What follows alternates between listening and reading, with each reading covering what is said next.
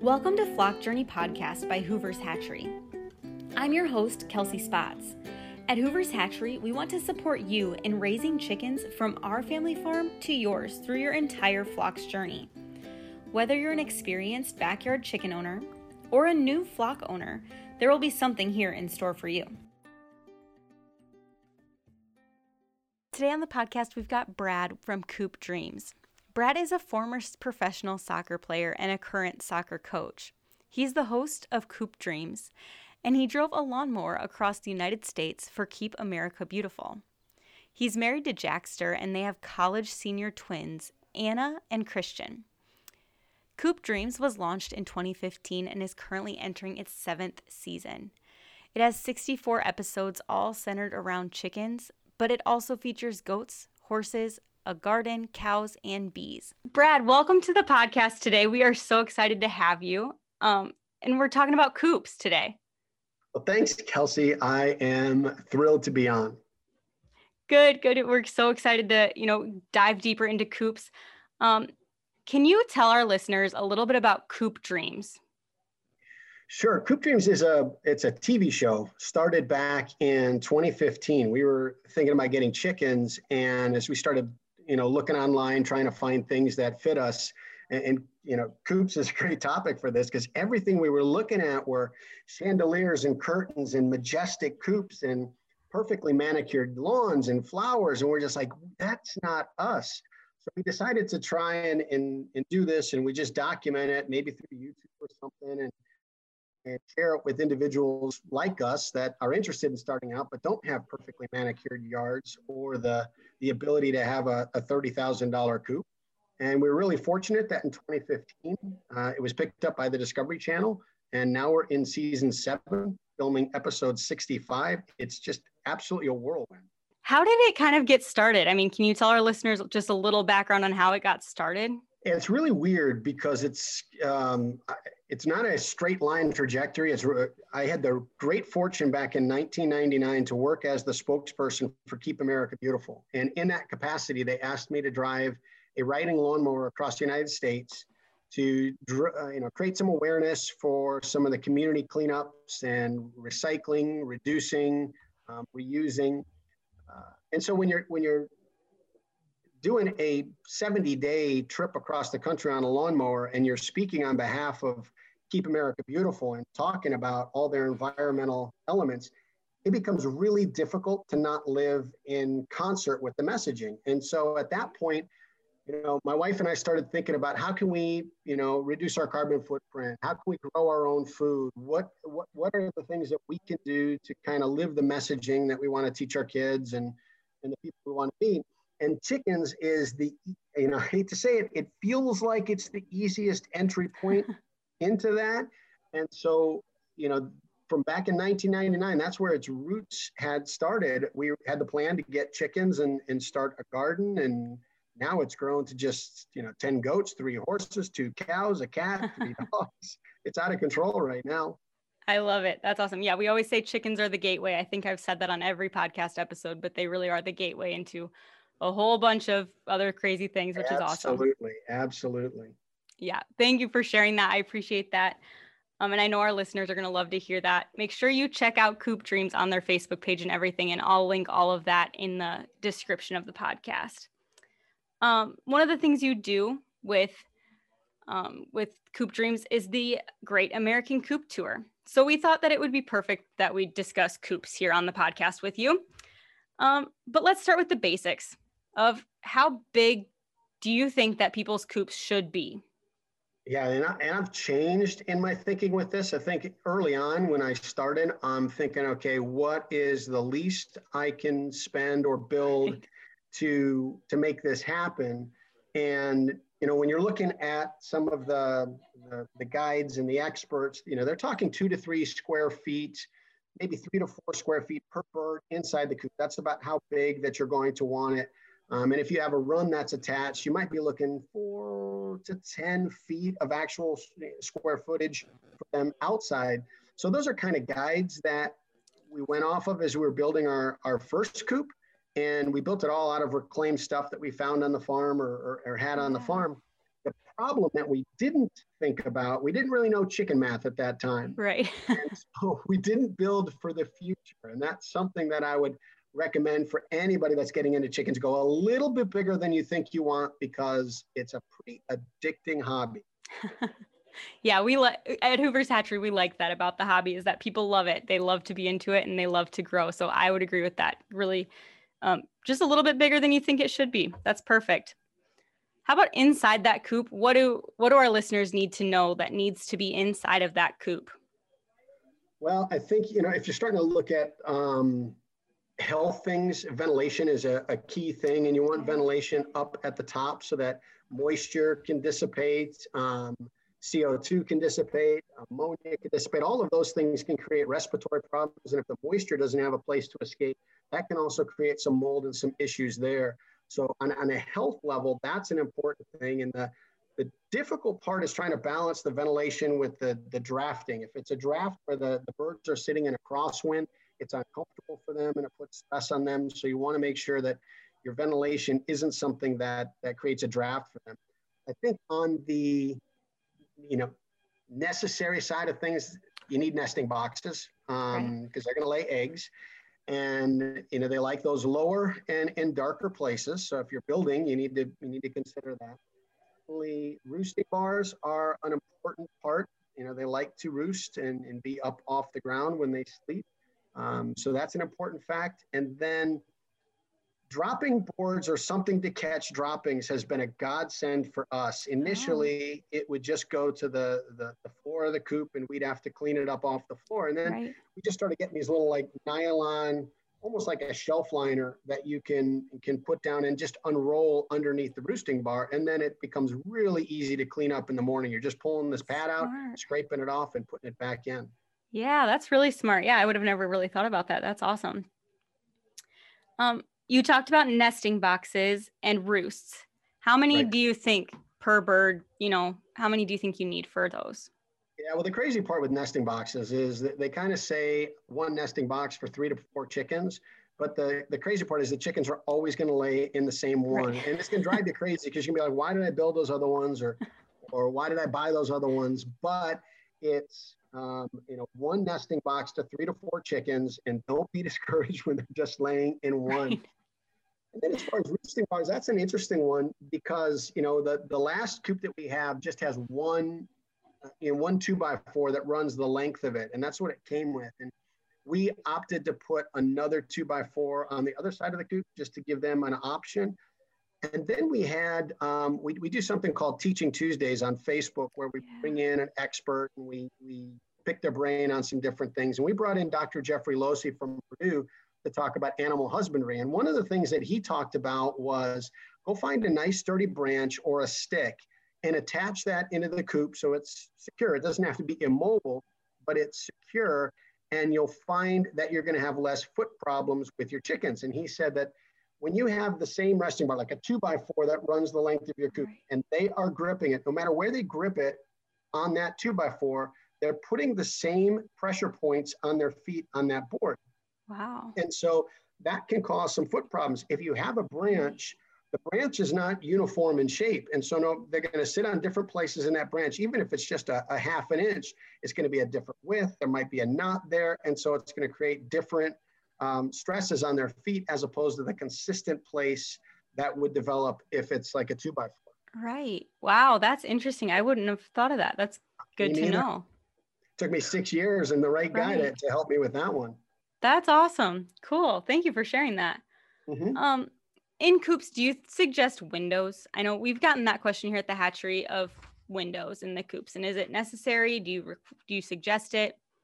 Yeah, I see the one part, and I know I'm in my seventh year, so I have to probably view myself a little bit differently, but I still consider myself a rookie in learning. Right. So recommending things becomes tough for me because I, I don't think I'm even halfway into that journey of considering myself somebody who would give out, uh, you know, advice. So when I when I look at the window scenario, we have some coops that have no windows, and we have some that have some windows, and and I like the windows in the respect that you know if i go in at night i can do a head count and i can there's still enough light coming through either from the moon that i can see everybody and i don't need to have a, a flashlight or put my phone on um, I think they like. I have no, yeah. we've not we've not had a discussion, but I think the chickens actually like a window. Um, but then the other side of that is, you know, does it create another opportunity for predators? Yeah. Or does it put in some light that maybe deters them from um, laying eggs because they like dark spaces? So I don't think right. you can go right or wrong. I think it's going to go to your personal preference on that. Sure. Yeah, that's that's what we kind of say too is that, you know, it's totally up to you as a chicken owner and what's best for your chickens. You know what's um, crazy with that is I'm, I'm a big believer in that, you know, because we we travel the country, and so somebody in Arizona is going to have different practices than somebody in Minnesota, um, and they're not wrong. But there are a lot of lines in the sand that people say it has to be done this way and it has to be done that way, and I'm I'm a big believer in, you know, that's one of the things I like about Flock Journey is that you've got this site that has a lot of people contributing information to it, and you can go there and you can pick and choose what you think is going to work for you and your Right. Yeah, that's really what we want here, you know, with Flock Journey is to make sure that a lot of different voices are being heard and that, you know, all areas of the country are being recognized and things like that. Yeah, we agree that that's super important. Um, you mentioned with the windows predators and that windows could be a way that predators could potentially get in. Is there tips that you have to keeping predators out of the coop, out of their coops?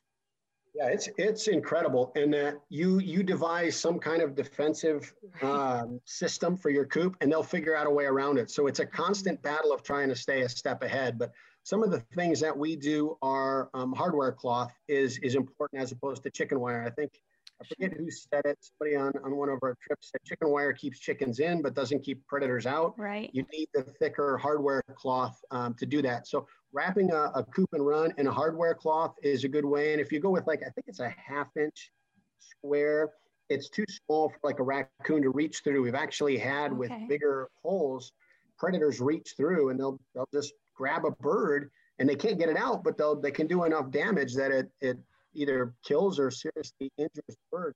So hardware cloth is a good thing. Um, burying a skirt, you know, when you look at hardware cloth, either going straight down or making it like an L where it's attached to the bottom of the coop.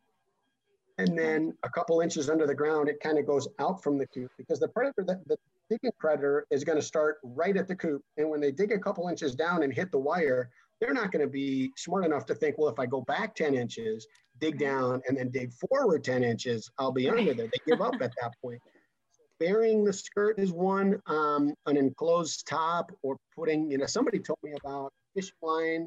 If you don't have an enclosed top, fish line with CDs tied oh. to it. Oh. When the wind blows it, it creates a little bit of a reflection that can stop aerial predators or at least make them think and then the one tip that I didn't think about that that came across was don't build your coop or set your coop too close to the woods or brush because the predator can hide there. The chicken can't see it. And then it has less room to try and close in on the chicken. Whereas if the, the coop is in the middle of the yard and everything is a great distance away, they've got a better chance to pick up any kind of danger. Sure, that makes sense. Yeah. I mean, yeah, I wouldn't have thought of it either, but it does make sense. Awesome. Um, you had mentioned kind of the run and mm-hmm. the um, the making sure that there's something over the run. What is there anything that needs to be inside of the run that you would suggest?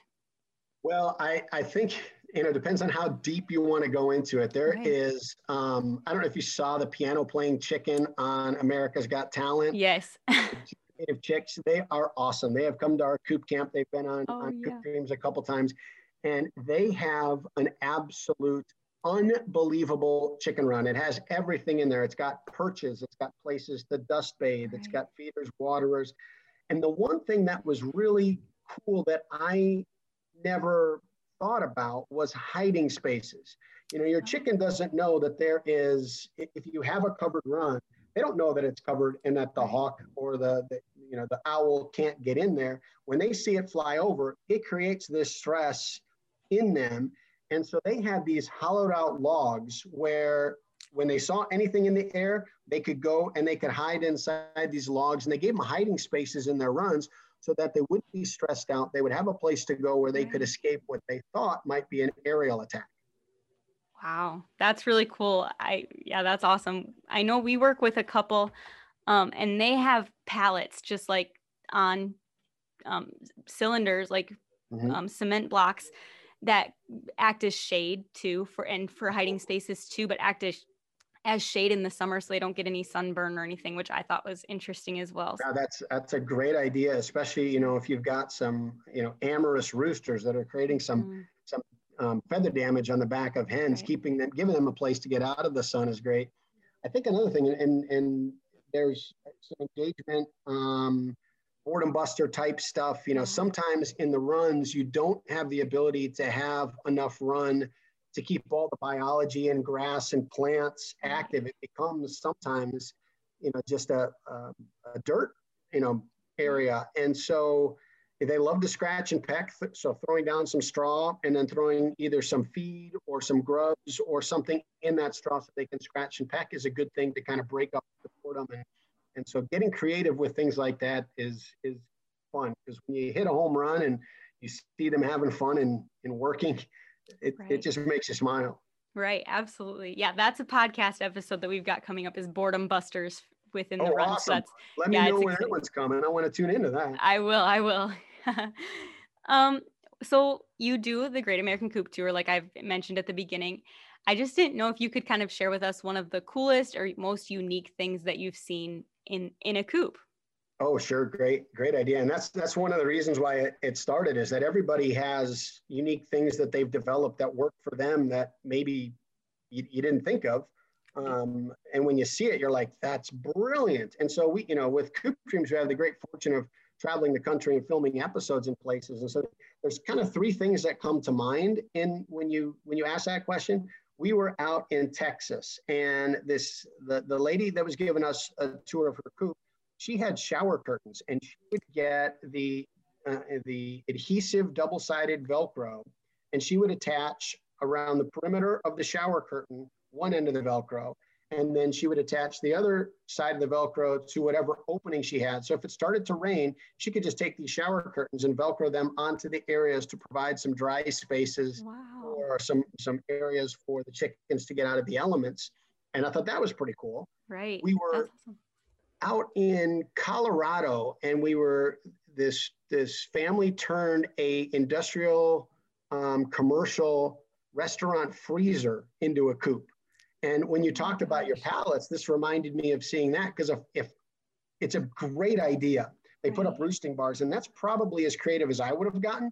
But they actually put it up on cinder blocks, and so now there was this area to hide and right. shade and stuff underneath the coop, which I thought was just brilliant because they just increased the space in the, the area for for the chickens by just making that little move. And then the wow. third one that comes to mind is one in Georgia where they had cameras in the coop where they could actually watch on their phone things that were going on if they heard some distress. And in the back, they had a little coop and run in the back that was attached but separate. So if they needed it as an infirmary, they could separate a chicken, or if they were integrating some chicks into their flock, they could all get to know each other but not be able to peck one another. Wow, that's that's really cool.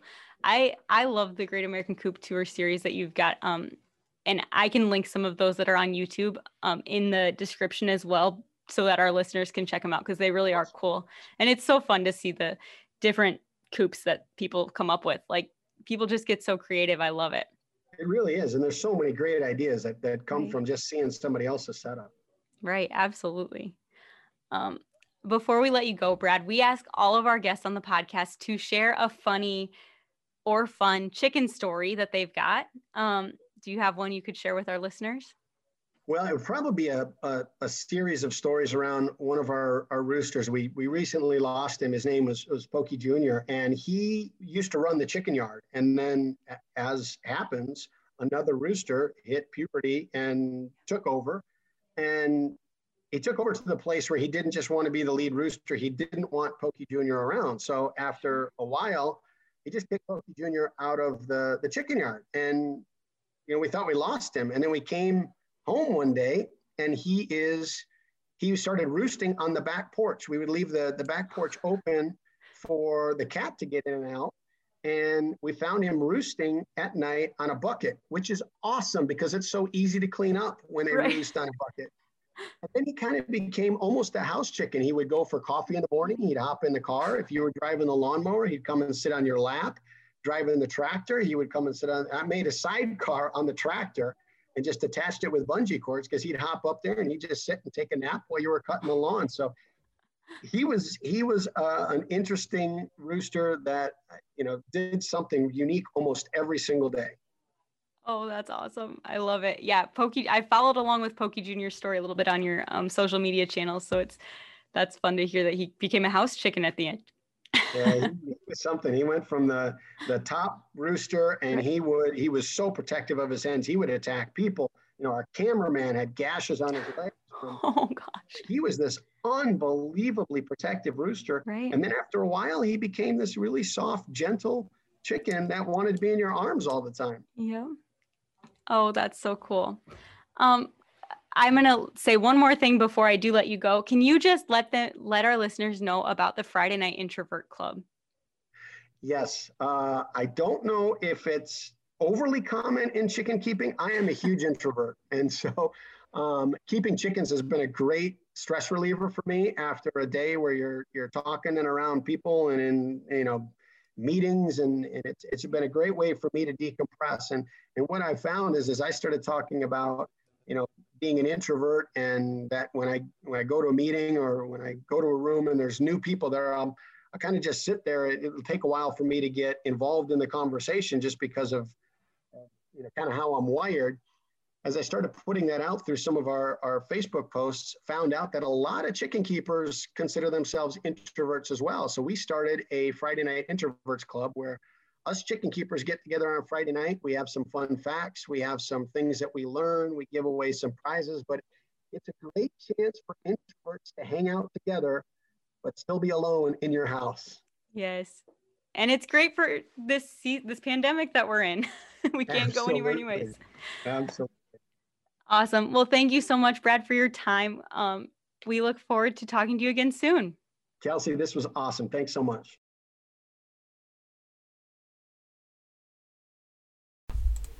You can keep up with Brad and his entire crew on their website, coopdreams.tv, on their Facebook page, or on their Instagram page, coopdreamstv. They also have a YouTube channel where we you can see some of their Great American Coop Tour. Thank you for joining us on this episode of Flock Journey Podcast. Make sure you join us next Tuesday. We're going to be talking all about raising winter chicks. Um, make sure you subscribe on your favorite listening services, and we'll talk to you next week.